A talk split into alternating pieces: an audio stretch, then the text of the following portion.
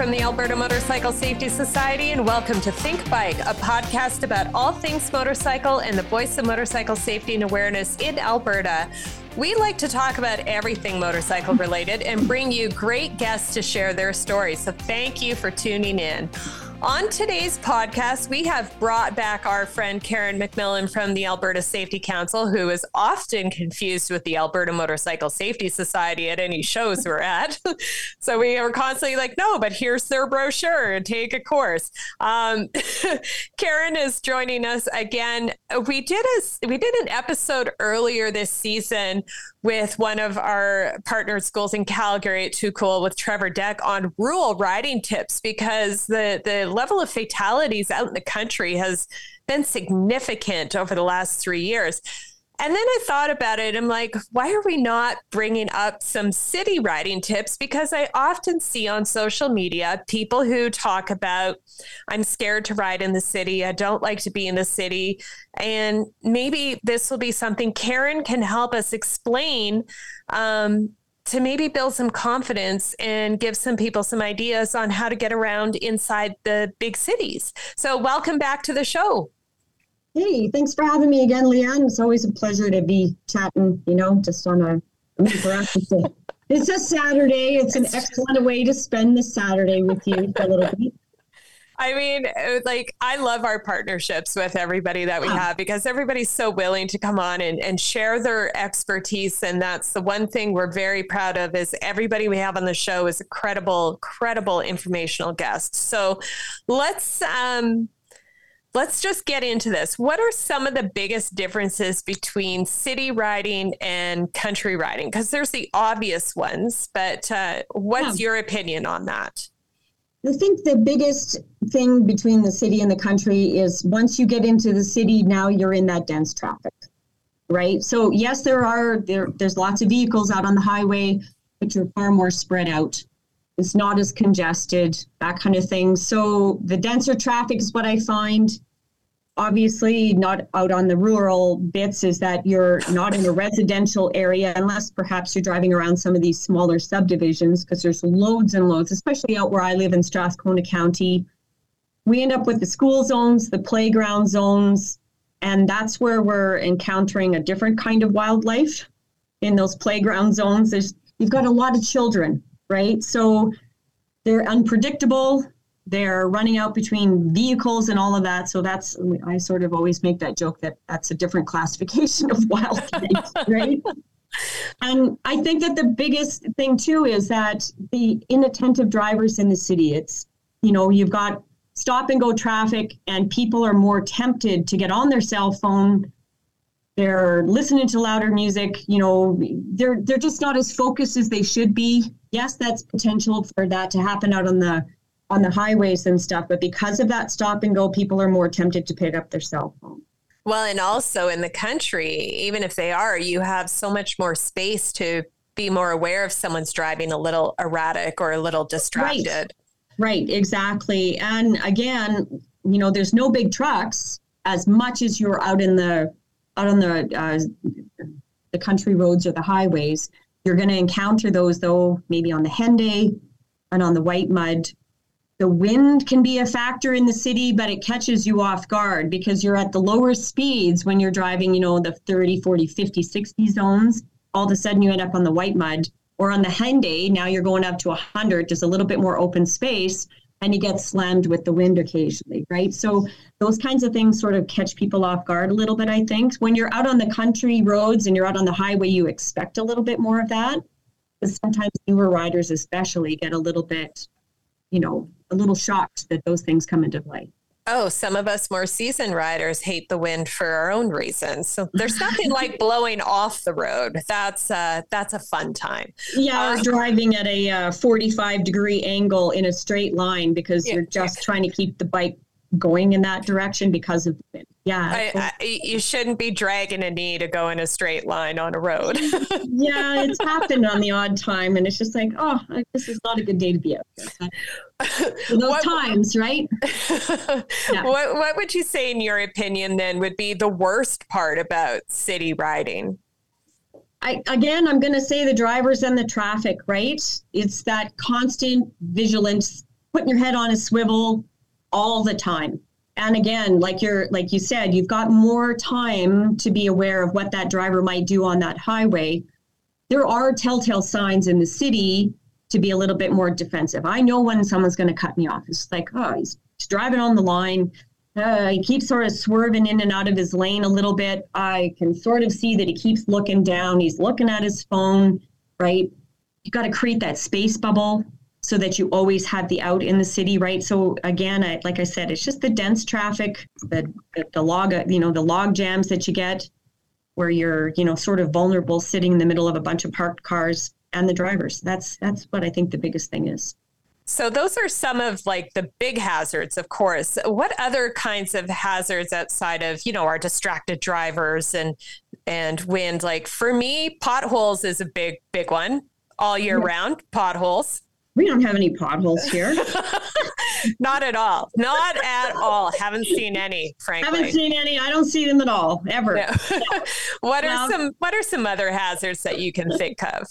Uh, gravel. Gravel is around all year long. You know, you, you you see posts in the early spring, you see posts in the middle of the season, right to the bitter end. It never goes away. So that's just part of your deal as a rider is to be really vigilant and be really aware and observant and then have the skills under control. So it's like, okay, I see that surface um, going around this corner. It's just like, look ahead you're making a right hand turn, you just have that little yield sign. I've come across things where it's just like, oh, big pile of gravel. Okay, maybe I'm going to be in the friction zone. Maybe I'm just going to take my speed right down. Right. So knowing what you should be doing and how you should be negotiating that particular surface. Right. Um, intersections are a really big hazard in the city, not just a road surface. Right but being an intersection. So in those rural situations, like where I live, there is an intersection every mile or every two miles, depending on which direction you go in. But for motorcyclists in the city, those are the most hazardous, dangerous places for a, a motorcyclist, right? We're not seen, we're a smaller vehicle. You really have to head, have your head on a swivel. You have to be constantly scanning at all times just to make sure that you understand what the traffic is doing around you, and then putting yourself in a position where you can be seen. So if they can't see you, you are not being seen. So it's a huge hazard, I think.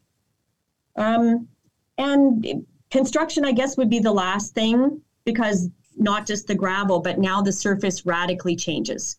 It could be slippery. It could be, I mean, sometimes they put those little motorcycle signs out say, you know, caution, wiggly, scratchy road up ahead, or whatever that nice orange sign is that they, they nicely put out for us. But it really does create a little bit more of a hazard for folks that are on two wheels, right? Well, and then you need to also pay attention to what your tires are going to pick up going through those construction zones. And exactly, you know, in checking your tires before you go out on every, like every time you go out, you could have a nail in there, you could have anything. Yeah, yeah, we've picked up quite a few nails, and that's what we teach here in our courses is to do that safety circle check. And the bare minimum is look at your tire, like kick the tire. Like seriously, it's like we've had times where it's like we walk around the bike and we go, oh, there's another nail, right? Okay, I'm not taking that bike today, right? But kicking the tire, that's the bare minimum. Not, you know, you don't need to do everything. Good on you if you want to check absolutely everything, but your tires are what are keeping you upright. Absolutely. And you only have two, so you should make sure exactly. they work. Exactly. Yeah. and visibility, like you mentioned, you know, denser traffic and stuff like that, the, the and intersections and how low visible we are in intersections. Yes. And and then you factor in uh, what what I often refer to as the rest of the furniture. That that's a term that comes from the Isle of Man racing, where there that's the only place you should ever be street racing is at the Isle of Man TT because they shut down everything. But you've got lampposts, you've got post office boxes, you've got utility boxes. All of that takes away from our visibility from traffic all around us. Yeah, you know. And so. then consider again that, say, you're in a lane position where you're lined up with somebody's headlight, you become that headlight. You're a black vehicle wearing a black jacket, driving, you know, with a black SUV behind you, that's where you become invisible. So when you approach that intersection, the oncoming traffic person may only recognize the bigger vehicle. So their time and their thinking, they may cut in, uh, across or in front of you on that turn because they only perceive the bigger vehicle and they think they have more time to get that turn accomplished. So those are some of those visibility issues as well. And you might want to consider switching up your gear or your helmet at the very least yes. to be something that is a different color. Yeah, exactly. Anything to be seen. So, yeah. If you're preparing to if you're if you're somebody who maybe is a little, you know, not have the best confidence when it comes to city riding and so you try and avoid the city at all costs, how would you prepare yourself to come into the city and, and maybe gain some confidence? What are some tips for those people? Um, during, you know, over the winter, we lose some of our skills right? And that's where that confidence goes down is because the skills diminish, I think is the biggest thing. We need to know what our limits are before we ever start our season. So every season, or like in the course, I always mention this to our students is that at the beginning of every season that you're going to ride, your first stop should be at a, parking lot that's abandoned. Again, with hardly any gravel, if you can manage it. And then, uh, you know, practicing those skills. So you're doing your braking, you're doing, you know, getting some speeds, you know, some slow speed stuff up to snuff so that you can negotiate traffic while you're crawling along in a traffic jam. Just to get those things. And I think that helps boost people's confidence quite a bit. Um, if you're that inexperienced rider and you know you're more comfortable out on those back country roads where there is no traffic maybe what you need to do is you're coming into the city, maybe you're going to go into Sherwood Park or Fort Saskatchewan where it's a little bit denser, or le- not denser, a little less dense traffic times of the day.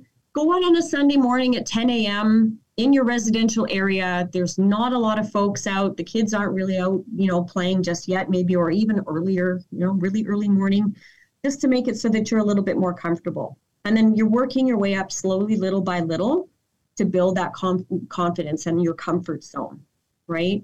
We get a lot of riders here that I've heard stories from. It's like, well, the first time I ever drove because I was, you know, working with someone who's following me.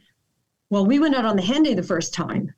I was like, oh, that's that's a little intimidating. All of a sudden, you're at 100 kilometers an hour. So you you know, put yourself into situations where you're comfortable, and that you've practiced those skills. And even when you are in traffic, utilizing those skills. So knowing your limit. So if you've practiced in a parking lot, your braking, for example, you know, actually measure it out. Okay, I went 50 kilometers an hour, I went 30 kilometers an hour, and this is how long it took me to stop. Know, know how long that took. So essentially, that braking distance is now your following distance. So when you get out into traffic, that's really how you should be approaching everything when you're dealing with all of those other drivers.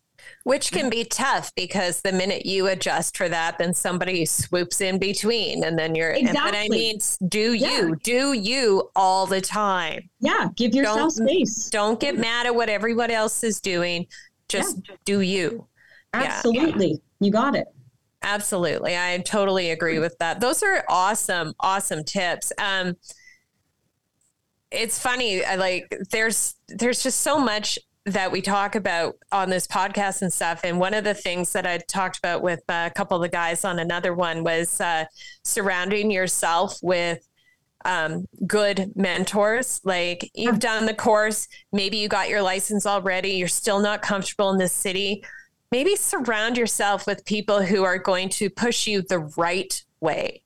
Yes. Not you know like you understand that concept like what help me explain that to the listeners um like i mentioned i've had students that come to me and they said i'm taking this course i thought i could learn from my friend but the first thing we like yes we went to the parking lot and they explained how this clutch worked and this is your front brake and this is how you need to negotiate but they felt pushed too far too fast instead of like you know, and I, I mean, I, like I always mentioned, I, I advocate taking a course because it is in slow motion.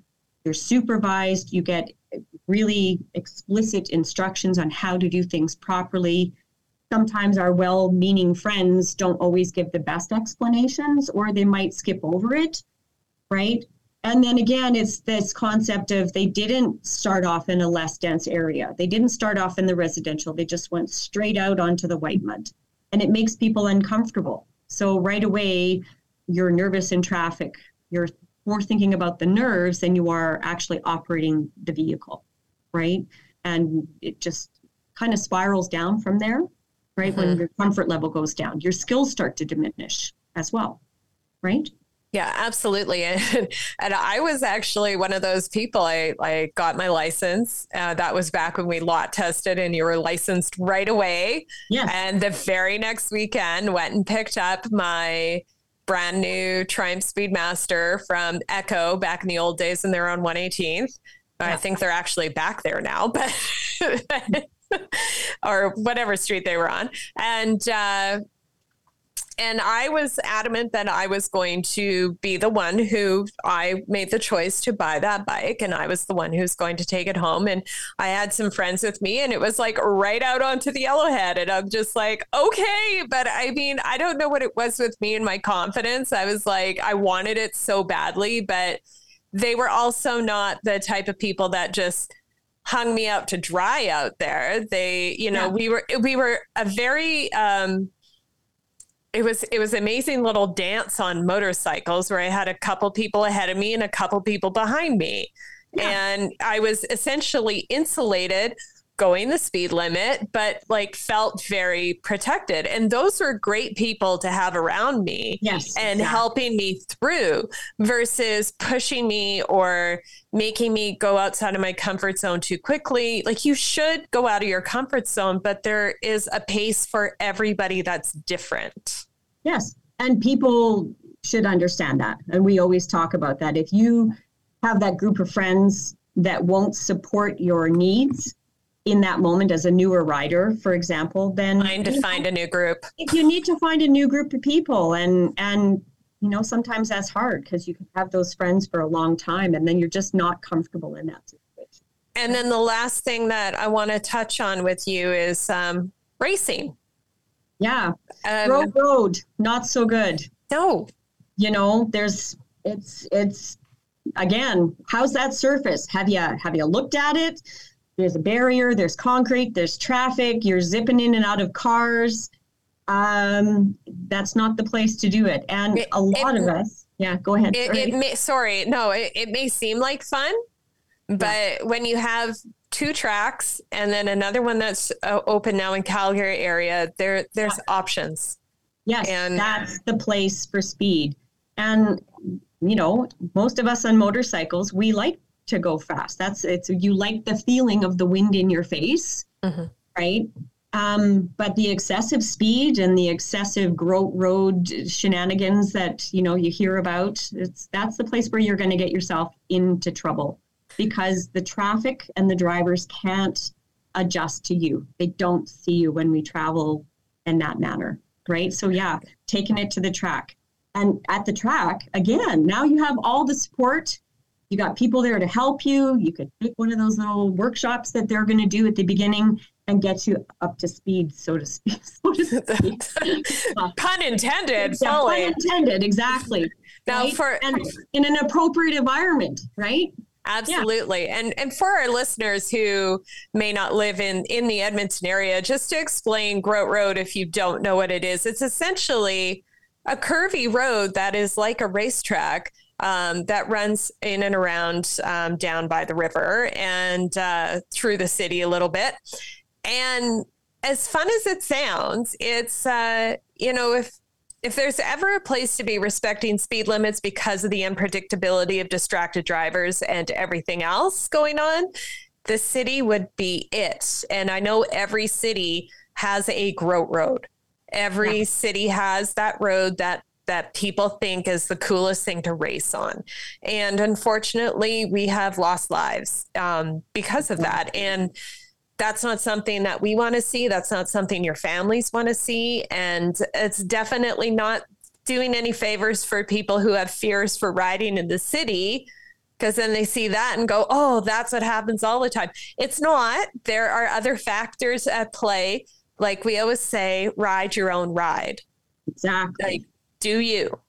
Yeah. So, yeah. But any other tips for city riding do you think that we've missed? Covered it all, but you know what? Put your head on a swivel. Pay attention to the riders.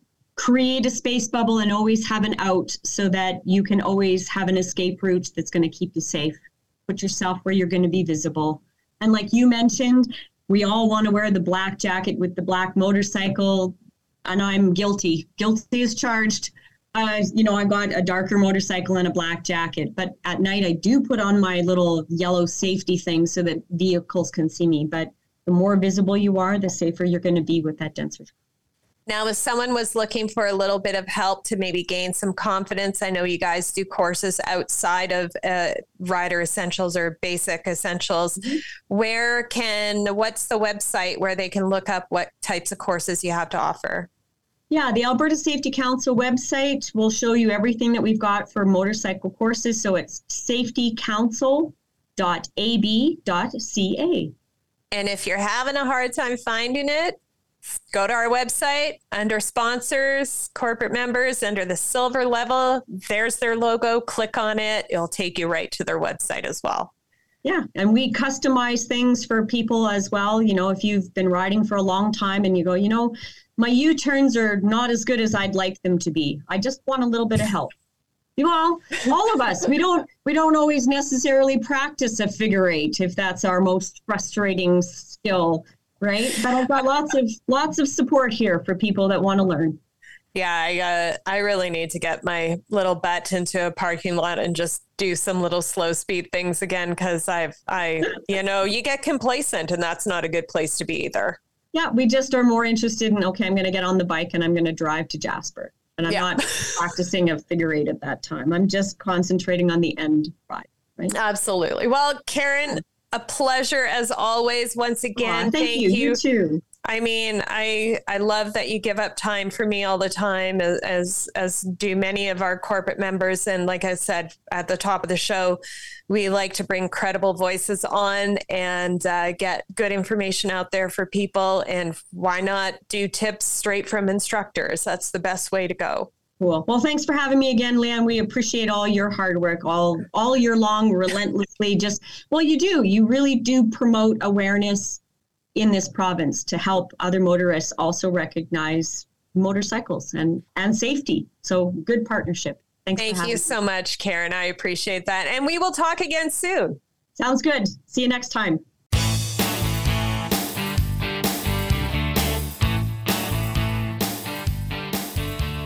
Alrighty, mailbag time. This question comes from our dear friend Bruce in Calgary, who is asking if he's building a cafe racer out of a Yamaha XS650. Do I need a front fender on the bike? Well, there is actually nothing in the vehicle regulations that states that you are required to have a front fender on a motorcycle. This can change from province to province and state to state if you travel in the US frequently. So it is up to you to check the rules everywhere else. However, here's some things about the about the fender. It protects you and the engine from all the things on the road. Your tires will throw up rocks and pebbles as you drive around. Your front fender will prevent those rocks and pebbles from hitting you and potentially your engine as well especially for engines where the spark plug is in a place that is very exposed location to the road. The front fender helps keep it protected from the elements and damage. There are also some motorcyclists that utilize the front fender for, or some motorcycles that utilize the front fender for stabilization. The front fender balances the force between the forks and the front in the front of the bike. So there are good reasons to have a front fender. The benefits of taking it off solely aesthetic. And I get it. There are bikes out there that look much better without a front fender. but understand the risks of safety when it comes to that. To make sure that you don't miss any of our upcoming podcasts or listen to previous ones, make sure that you click on subscribe or follow wherever you get yours. If there's a topic you want us to cover, a guest you think that would be great, or a question for the mailbag, let us know. You can connect with us on all the socials, email us at info at ab-amss.org, or reach out through our website at ab-amss.org. Always remember to ride smart, ride safe, and think bike. We'll see you out on the road.